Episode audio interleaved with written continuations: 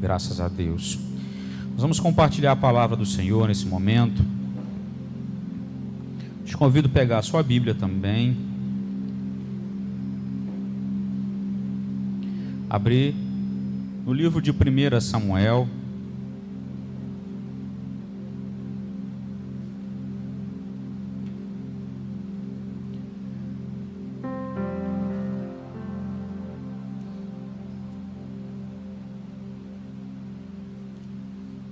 Capítulo 1.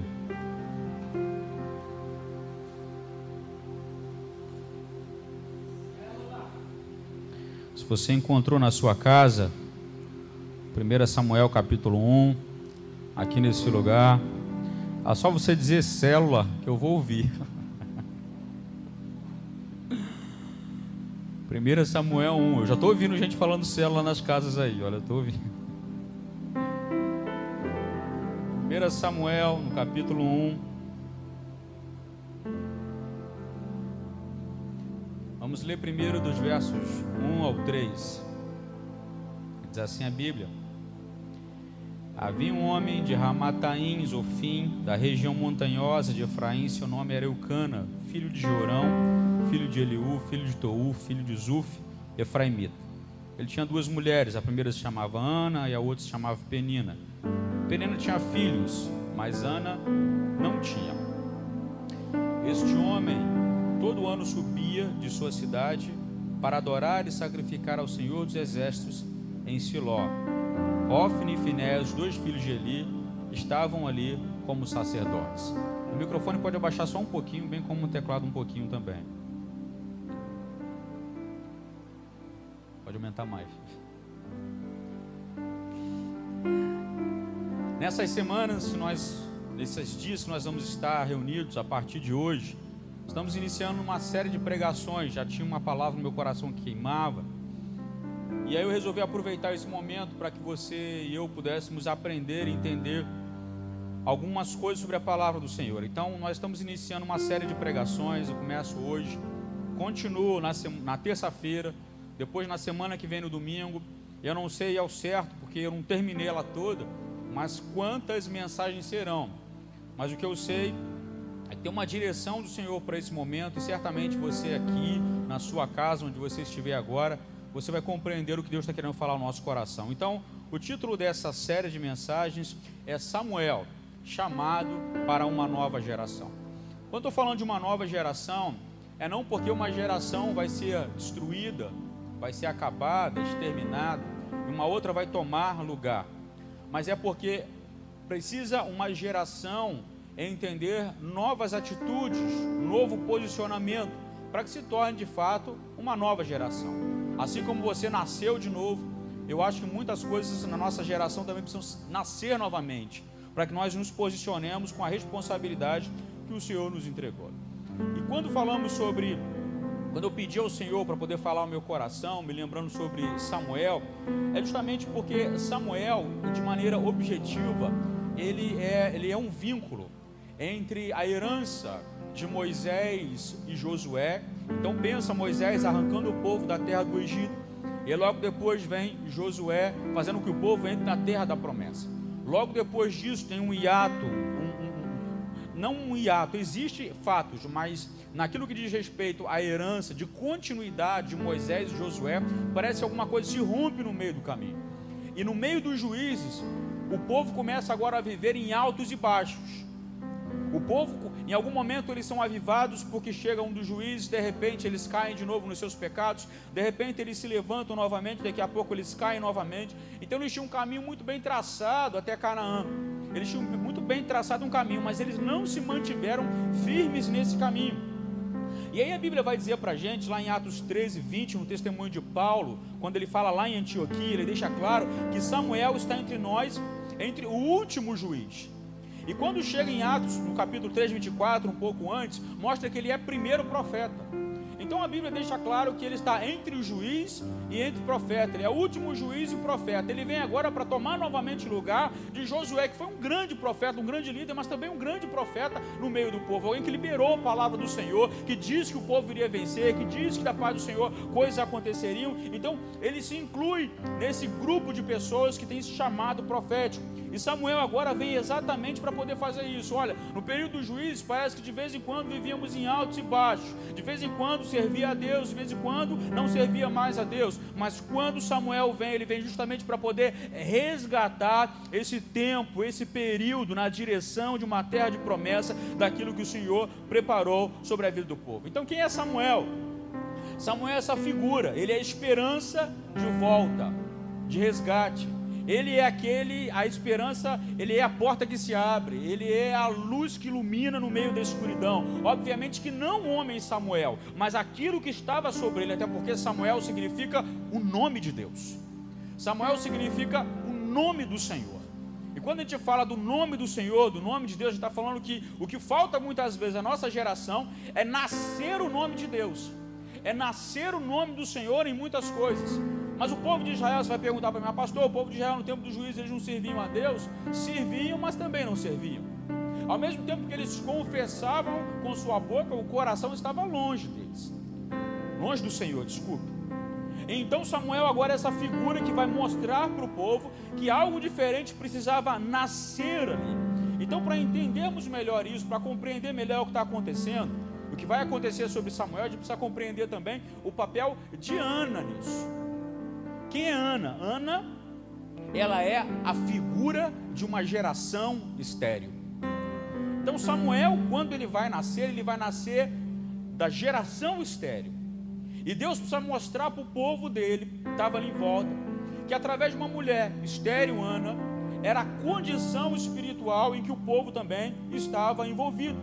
Então, quando nós lemos esse texto da palavra, nós estamos, estamos lendo apenas é, uma história sobre uma mulher que era estéril. Mas estamos lendo uma história da qual Deus preparou para que pudéssemos aprender de como uma geração estéril, como pode ser ruim estar no meio de uma geração estéril. E Samuel ele vai vir como um filho preparado do Senhor justamente para poder mudar essa história. Agora, para entender essa geração, de Ana como uma geração, Ana como uma geração estéril, nós precisamos entender quais os elementos que estavam na história de Ana. Então, o primeiro elemento que está no meio da história de Ana, versículos 4 e 5, vão ensinar isso para a gente assim.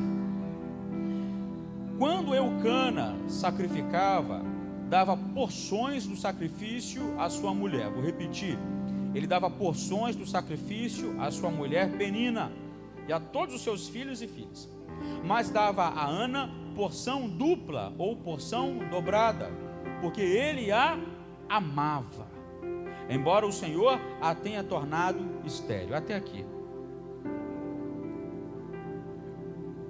Interessante que Eucana, o nome Eucana significa Deus criou. Deus criou. O Deus que cria ele não cria sem propósito, mas ele cria com propósito. Ele cria com objetivo. Ele sabe o porquê que ele cria. Então, o Deus que te criou, o Deus que me criou, ele criou com um propósito, ele criou com um projeto. Ele não nos criou para darmos errado, ele nos criou para nós darmos certo. Não o certo que nós queremos dar, mas o certo que ele quer que nós possamos dar. Então, dar certo não na nossa visão, não na nossa ótica, mas dar certo segundo aquilo que está no coração dele, segundo da ótica dele, segundo o desejo dele. Então, muitas vezes na sua vida, você fica tentando dar certo do seu próprio jeito, a sua própria maneira. E o que Deus está querendo dizer é o seguinte: olha só, não tente dar certo a partir do seu jeito, mas tente dar certo a partir da minha palavra e do jeito que eu tenho para a sua vida. O que o Senhor quer é isso. Então Eucana é quem? É o Deus que criou. E o Deus que criou com propósito. Quando a gente olha para a Bíblia, a gente percebe várias vezes a imagem da, da, da, da igreja do Senhor como a esposa amada, como a noiva amada. E Deus como marido. Chega a usar até o profeta para que o profeta Osés casasse com uma mulher de prostituições para poder mostrar ao povo como ele se sentia e mostrar a Osés, fazer com que ele tivesse o sentimento de como ele se sentia em relação ao adultério. Quando o povo não honra, quando o povo não o reconhece. Então a imagem do, do, do, da igreja, imagem do povo de Deus é muito clara na palavra quando fala sobre esposa também. Então quero que você entenda isso. Então, quem é o Cana? É o Deus que criou. É o Deus que criou que tem agora, debaixo dele, Ana, Penina e seus filhos. E esse Deus criou, esse Deus que age, ele age no meio de uma história de alguém para fazer com que essa história seja uma história abençoada, que dê certo. Eucana olha para Ana, então pensa, Ana é geração, Eucana o Deus criou. E Ana, a geração, não conseguia dar filhos, ter filhos não conseguia frutificar. Não era estéreo, ela não conseguia produzir. E Eucana, o Deus criou, olha para Ana, e enquanto ele faz o sacrifício, ele separa a porção e dá uma porção para Penina. E dá uma porção para os filhos e filhas. Mas quando ele chega para Ana, ele dá porção dobrada, e a Bíblia diz que ele dá porção dobrada porque ele a amava. E por que, que ele oferece uma porção dobrada para Ana? Apenas porque amava? Não. Primeiro que, obviamente, o amor de Eucana era suficiente. O amor do Deus criou é suficiente. Aquilo que você não esteja conseguindo fazer, aquilo que você não está conseguindo alcançar na sua vida, aquilo que não está acontecendo contigo, e você se sente estéreo, se sente uma terra deserta, uma terra seca. O Deus criou, o Eucano, ele sempre te ama, e ele te ama para entregar uma porção dobrada sobre a sua vida, para dizer: você não está produzindo agora, mas vai chegar a hora que você vai começar a produzir, vai chegar a hora que você vai começar a frutificar porque eu estou entregando sobre a sua vida porção dobrada, porque eu sei o que pode acontecer através de você. Então imagine Deus dizendo isso para uma geração: olha, geração, você não está produzindo. Olha, geração, você não está dando certo. Olha, geração, o teu testemunho não está sendo como eu queria. Mas deixa eu dizer uma coisa para você, geração. Eu vou deixa eu dizer uma coisa para você, Brasil. Deixa eu dizer uma coisa para você que me ouve. Eu te amo tanto que eu separo porção dobrada, eu entrego sobre a sua vida, porque eu acredito que você pode fazer muito mais e ser muito mais do que você tem sido até o dia de hoje. A porção dobrada é para mostrar isso que o Deus que criou, ele continua amando e ele não abandona. Talvez Ana se sentia até culpada por não ter filhos. Talvez até você se sinta culpado por alguma coisa e é real, talvez até seja mesmo culpado por causa de alguma coisa que esteja acontecendo, mas vem se sentindo assim estéreo. Mas sabe que o amor de Deus manifestado hoje sobre a sua vida, ele é manifestado hoje sobre a sua vida. Deus está mandando dizer para você que está aqui, Deus está mandando dizer para você: Eu te amo, e eu vou liberar porção dobrada sobre a sua vida. Eu vou liberar porção dobrada sobre a sua vida. Eu vou liberar porção dobrada sobre a sua vida. Talvez você não esteja dando certo até agora, mas eu continuo acreditando em você. Eu continuo apostando em você. Eu continuo confiando que você tem muito mais para oferecer. O segundo elemento dessa geração de Ana, essa geração estéreo, ele não está propriamente Ana, mas ele está ao redor. Ele está em Penina.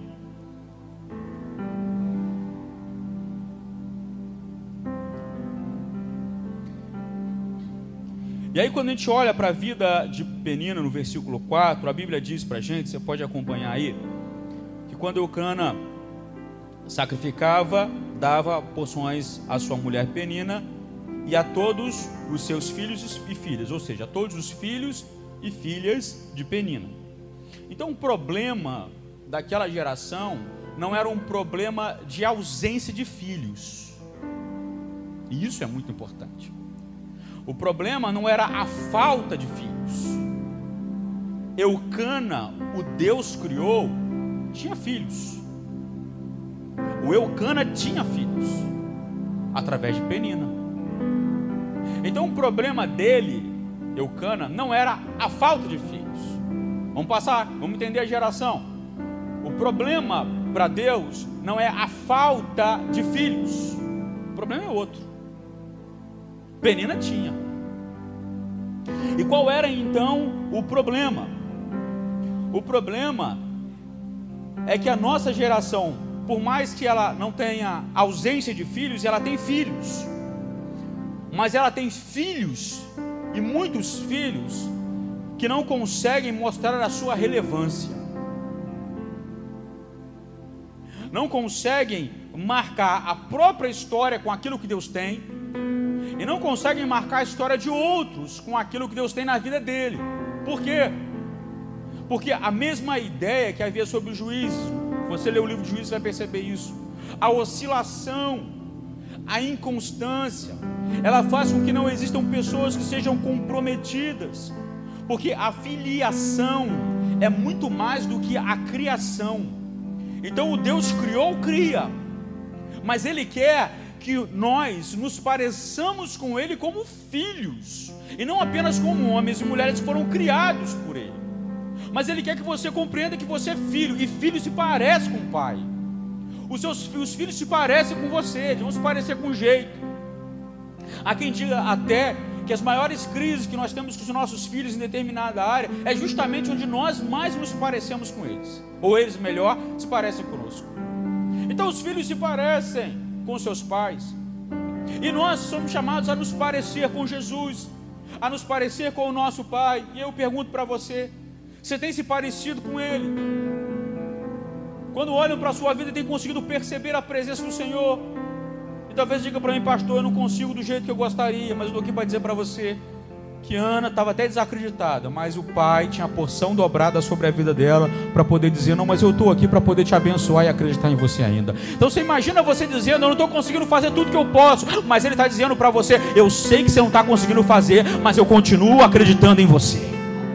Ah, isso é maravilhoso.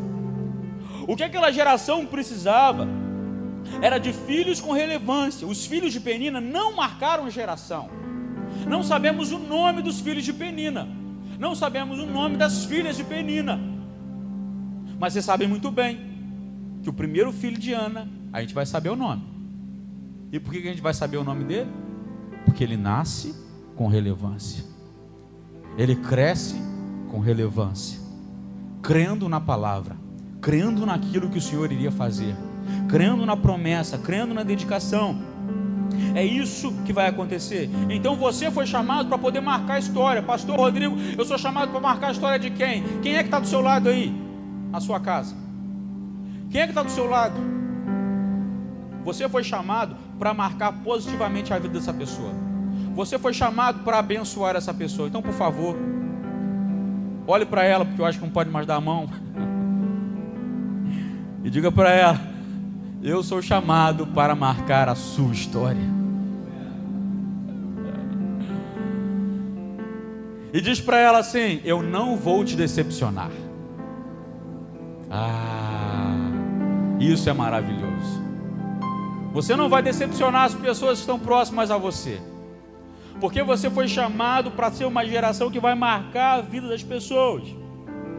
Então, quando o pai entrega a porção dobrada a Ana, sabe o que significa Ana? Graça. É para dizer, ele diz o seguinte: ó, ou agraciada, gere filhos que marquem uma geração. Ô igreja, gere filhos que marquem uma geração. Homem, mulher, gere atitude, comportamento, comprometimento, um alto nível de fidelidade, porque a sua fidelidade vai marcar essa geração, até que Samuel, ou seja, o nome do Senhor, cresça, nasça em nosso meio, em nome de Jesus. Nós somos chamados para isso. Nosso problema não é a ausência de filhos. Filhos tem, o Deus criou, Eucana tinha filhos. Nosso problema são filhos de relevância. Mas talvez você até hoje não conseguiu ainda ser esse homem, essa mulher de relevância, mas em nome de Jesus. Eu creio que a partir de hoje você vai conseguir ser esse homem, essa mulher de relevância, ou então você vai melhorar e vai continuar nesse caminho que você já tem conseguido conquistar na sua vida. Se você parar para olhar para trás, Só você sabe o tanto de coisas que você já enfrentou e já venceu. Só você sabe o tanto de vitória que você já teve. Só você sabe disso. Só você sabe que só um milagre do Senhor para te colocar hoje, ouvindo a palavra de Deus. Só você sabe disso. E Deus sabe disso também. E é por isso que eu digo: continue crescendo. Porque se essa geração precisa de homens e mulheres de relevância, nós estamos aqui em nome de Jesus Cristo. Amém. Terceiro elemento que marca Ana, agora já é um elemento extremamente fundamental, que é a oração de Ana. Você já deve ter ouvido muito falar sobre a oração de Ana. Então, uma geração desacreditada só tem um meio de gerar filhos, é através da oração. A oração é o nosso relacionamento próximo com o Senhor. Quem ora, ele diz a quem ele direciona a sua oração. Eu dependo do Senhor. Quem ora manifesta dependência. Então, quando nós oramos, é para dizer: Senhor, eu dependo de Ti. Tem gente que às vezes fica se perguntando: o que eu vou ficar fazendo esse tempo todo aqui de joelho? Você vai ficar fazendo o tempo todo aí de joelho, orando na sua casa, é dizendo: Senhor, eu dependo de Ti. Senhor, eu preciso de Ti. Senhor, eu dependo da Tua presença na minha vida. E enquanto você ora naquele lugar de dependência, você está dizendo para o Senhor que se não for Ele na sua vida, você não consegue fazer nada. E nós estamos aqui para dizer exatamente isso. Que sem Ele nós nada podemos fazer, nada podemos fazer. E quando Ana faz a sua oração no versículo 9, a Bíblia ensina assim para gente. Depois de terem comido e bebido em Siló, o sacerdote Eli estava sentado numa cadeira perto de um pilar do templo do Senhor. Ana se levantou com a alma amargurada, orou ao Senhor e chorou muito, e dizendo: Fez um voto ao Senhor dos, fiz um voto ao Senhor dos exércitos. Se atentares benignamente para a aflição de tua serva e te lembrares de mim, e não te esqueceres da tua serva e deres um filho varão, eu o darei ao Senhor por todos os dias da sua vida, e navalha nunca passará sobre a sua cabeça. Amém? Então o que, que Ana vai fazer? Ela vai fazer um voto ao Senhor. O que, que é um voto? Um voto é uma oferta. Fique tranquilo, não vou pedir oferta de novo. Já falamos. Estou dizendo para você o seguinte: que o voto é quando eu entrego parte de mim para o Senhor, algo de mim para o Senhor, algo que está na minha vida é dizer assim: Senhor, sabe essa área da minha vida aqui? Sabe esse lugar aqui? Que eu agia sempre do jeito que eu gostaria de agir? Que eu tinha como um sonho para mim? Então, eu estou entregando hoje para o Senhor, como uma oferta, estou fazendo um voto ao Senhor. Então, a oferta é quando eu decido entregar algo, e eu não me livro do compromisso até cumprir o que eu falei.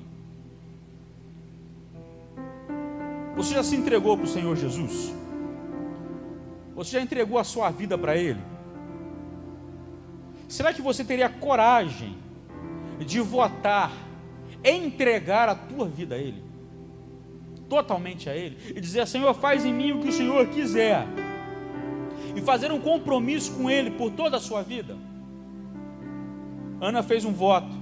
Se queremos marcar a nossa geração, e ser relevante para as pessoas que estão ao nosso lado, para os nossos familiares, ser bênção na vida deles, só tem um jeito: entregar a nossa vida ao Senhor Jesus Cristo. A Bíblia vai deixar claro para a gente que ela resolve entregar Samuel. E a Bíblia diz por todos os dias da vida. E por que, que ela faz isso? Porque Ana, ela não estava disposta a retroceder. Ah, aqui é a grande chave de tudo. Porque o povo de Israel vivia em quê? Em altos e baixos. Ora eu estou com o Senhor, ora eu não estou. Ora eu caminho com o Senhor, ora eu não caminho mais. Ora eu avanço, ora eu retrocedo. Quando Ana diz, por todos os dias eu entregarei ao Senhor, Ana está tomando uma decisão. Ana igual geração. Ela está tomando uma decisão dizendo o seguinte: olha só, eu não vou retroceder mais na minha palavra. Era isso que aquela geração precisava entender e aprender não retroceder mais na sua palavra. Ana ela vem preparada pelo Senhor, estéreo, permitido, o Senhor, o Senhor permite que ela passe por isso, justamente para que ela entendesse uma coisa. Eu preciso fazer um voto por todos os dias da vida e não voltar mais atrás.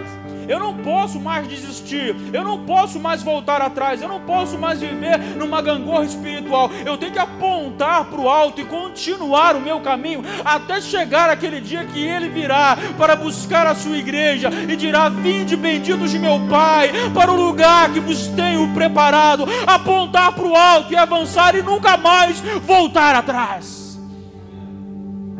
Aleluias. O Espírito Santo está falando com você na sua casa, eu sei disso aqui nesse lugar. Eu sinto isso. O Espírito Santo está dizendo para você o seguinte: eu estou tentando te ensinar há muito tempo a não voltar mais atrás na sua vida. E até quando é que você vai agir como uma geração dos juízes? Que os juízes de vez em quando precisavam se levantar para tentar arrumar as coisas. Até quando vai precisar tempo todo de vir outras pessoas para tentar arrumar a tua casa? Quantas igrejas você vai precisar passar para tentar arrumar a tua casa? Quantos pastores você vai precisar ter? Quantos líderes você vai precisar ter? Você precisa tomar uma decisão de uma vez por todas e dizer: Eu serei fiel ao Senhor, eu caminharei com Ele, eu andarei ao seu lado, eu servirei a Ele, não vou mais voltar atrás, eu vou entregar a Ele até o meu sonho, até o meu filho que eu tanto quero. Ana aqui, ela tem atitude, sabe de quem? Abraão. Ele não poderia ser o pai da fé se ele não tivesse tomado seus fi seu filho e levado para sacrificar. Ele só foi o pai da fé por causa disso. Então, a geração passada vivia na instabilidade, mas Ana é a figura da geração que precisa mudar de nível. Ela precisa entrar no nível do comprometimento. Eu não irei retroceder mais. Aí sabe o que acontece na Bíblia? O versículo 12 até o versículo 17 conta a história que quando a Ana estava ali orando, ele olhou o sacerdote. Quando ele olhou para a Ana que estava ali orando, ele achou que ela estava embriagada. Ele achou que ela estava bêbada. E quando ele falou com ela, estás embriagada a essa hora? Ela disse: Não, eu sou uma mulher amargurada. Ela explica a história dela, explica a situação dela. E quando ele desconfiou que ela estava embriagada, eu aprendo uma coisa aqui com isso: que ele é a figura de autoridade. Ele era o sacerdote, era a figura da autoridade ali. E muitas vezes nós podemos na nossa vida lidar com autoridades espirituais que estão com discernimento espiritual e até circunstancial retardado. O discernimento não consegue acompanhar o que Deus está querendo fazer. Talvez sua autoridade espiritual, o discernimento não esteja acompanhando ainda. Talvez a situação circunstancial, a sua autoridade não consiga perceber o que está acontecendo ainda. Mas sabe de uma coisa? O nascimento de Samuel, ele teve como elemento fundamental a bênção da autoridade constituída por aquele tempo. Porque no versículo 17 diz: Eli então lhe respondeu: Vá em paz, e o Deus de Israel conceda o pedido que lhe fizeste. O que, que ele está fazendo? A autoridade estava meio perdida naquele tempo, que a gente vai aprender na próxima palavra que foi ministrada. Ele vai mostrar ali, mesmo com uma autoridade, com discernimento um pouco falho em algum momento, ele vai liberar a bênção. E aquela bênção é mais um elemento que possibilita que aquela geração seja transformada, que Ana seja transformada e de estéreo seja feito um lugar agora fértil. Então Eli ele é importante nesse momento, é por isso que eu digo para você: a sua autoridade espiritual ela é importante na sua vida. Quando ela levanta a mão é para te abençoar, aceite essa bênção do Senhor. Quando ela fala para você, você tem que entender essa direção de Deus para a sua vida também. A gente não está discutindo aqui unção, circunstância, compreensão de visão espiritual, de revelação, não discutindo nada disso. Tem autoridade constituída, se tem autoridade constituída, reside na mão dela, na palavra dela, uma bênção sobre você. Eu nunca faria nada sem a bênção do meu bispo sem a bênção das pessoas que têm autoridade sobre a minha vida. E você precisa entender também que vai abençoar você muito se você reconhecer a autoridade. Reconheça autoridades espirituais, mas reconheça a autoridade também dentro da sua casa. Reconheça a autoridade dos seus pais. Reconheça a autoridade familiar. A palavra de Deus ensina pra gente. Deus fez um homem como cabeça do lar. Reconheça a autoridade também, que isso vai abençoar a sua vida também. Você, mulher, você é grande auxiliador, o seu papel é fundamental e ninguém pode tomar isso. Só você tem muito discernimento que vai trazer a direção certa para a cabeça de um homem. Mas compreender papel é fundamental para a nossa vida. Ela, é, é, Ana sabia do papel fundamental que ele tinha.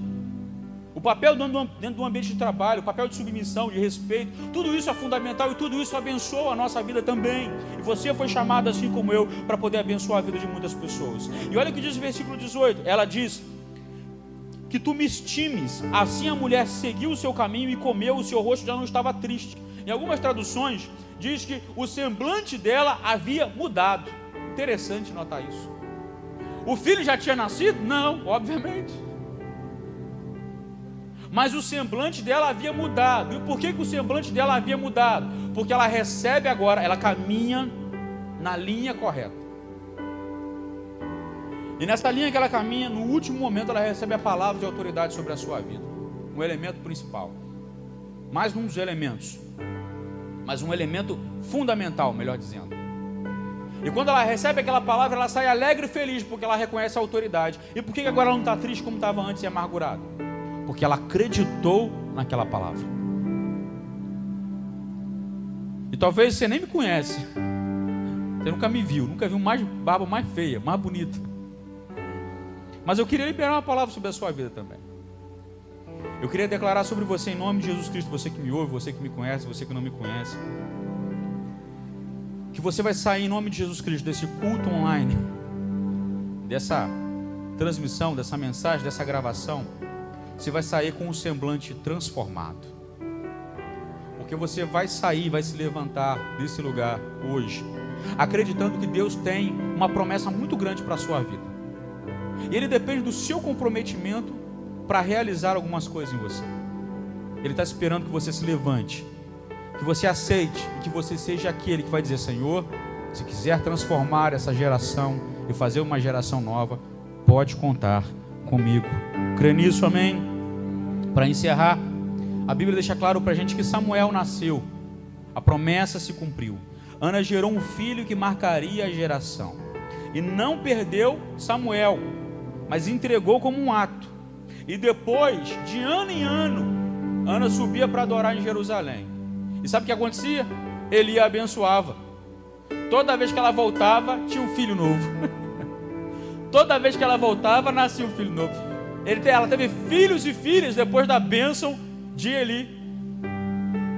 Sabe o que Deus está dizendo para você? Que toda vez que você entrega algo para Ele, a bênção dele sobre a sua vida multiplica tudo aquilo que você entregou.